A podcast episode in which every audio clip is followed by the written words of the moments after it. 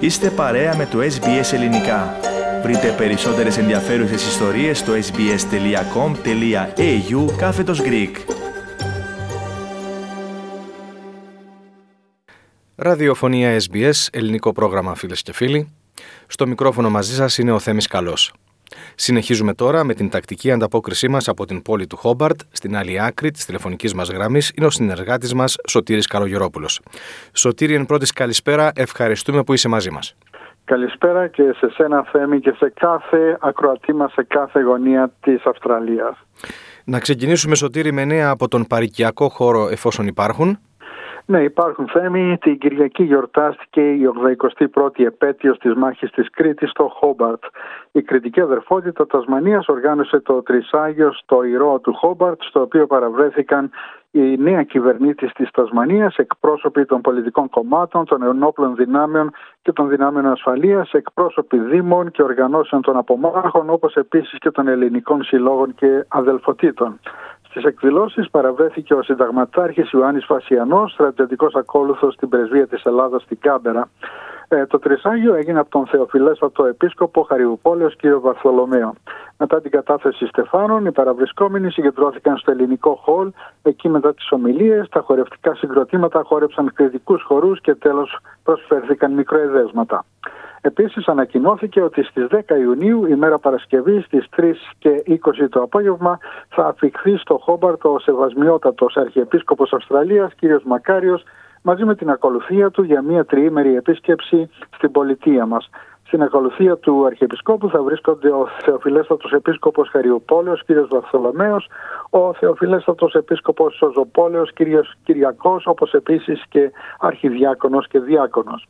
Επίσης ανακοινώθηκε από την κοινότητα ότι την ίδια ημέρα, δηλαδή την Παρασκευή 10 Ιουνίου στις 6.30 το βράδυ, θα γίνει η δημόσια ομιλία της διδάκτορος Στέφη Νικολούδη, συντονίστριας του προγράμματος Νέο-Ελληνικών Σπουδών στο Πανεπιστήμιο Λατρόμπ με θέμα τον Θεόδωρο Κολοκοτρώνη. Η ομιλία θα γίνει στο Ελληνικό Κλαμπ.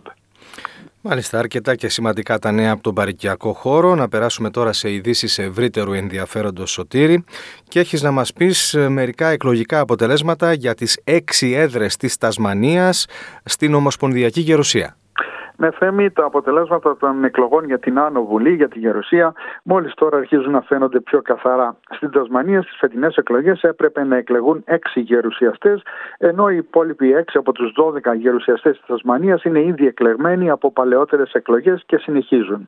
Για τις τέσσερις από τις έξι έδρες υπάρχουν ήδη νικητές, εφόσον τα ποσοστά είναι ισχυρά και δεν πρόκειται να αλλάξουν, ενώ για τις άλλες δύο έδρες θα πρέπει να περιμένουμε λίγο ακόμα, καθότι υπάρχουν ισχυρές ενδείξεις για το ποιοι θα είναι οι νικητές. Έτσι λοιπόν έχουμε τους φιλελεύθερους να κερδίζουν δύο έδρες, οι εργατικοί έχουν σίγουρη μία έδρα και κατά πάσα πιθανότητα θα πάρουν και άλλη μία. Οι πράσινοι έχουν κερδίσει μία έδρα.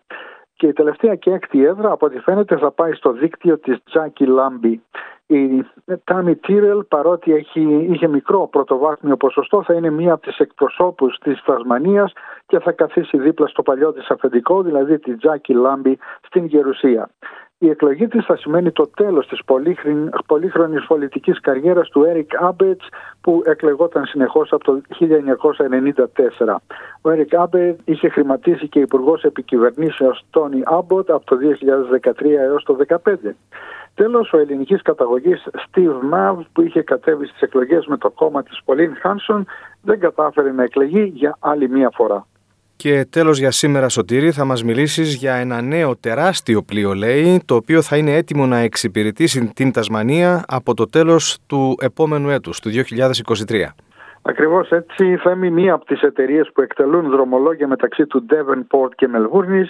Η Sea Road of Tasmania ανακοίνωσε ότι υπέγραψε συμβόλαιο με το γερμανικό ναυπηγείο FSG για την κατασκευή ενός νέου πλοίου. Το πλοίο αυτό θα κοστίσει 100 εκατομμύρια ευρώ και θα μπει στη γραμμή το τελευταίο τρίμηνο του 2023. Το νέο πλοίο που θα αντικαταστήσει το παλαιό Lycat ε, θα έχει μήκος 210 μέτρα και θα διαθέτει την τελευταία λέξη τεχνολογίας συμπεριλαμβανομένων κινητήρων γκαζιού. Το πλοίο θα έχει χωρητικότητα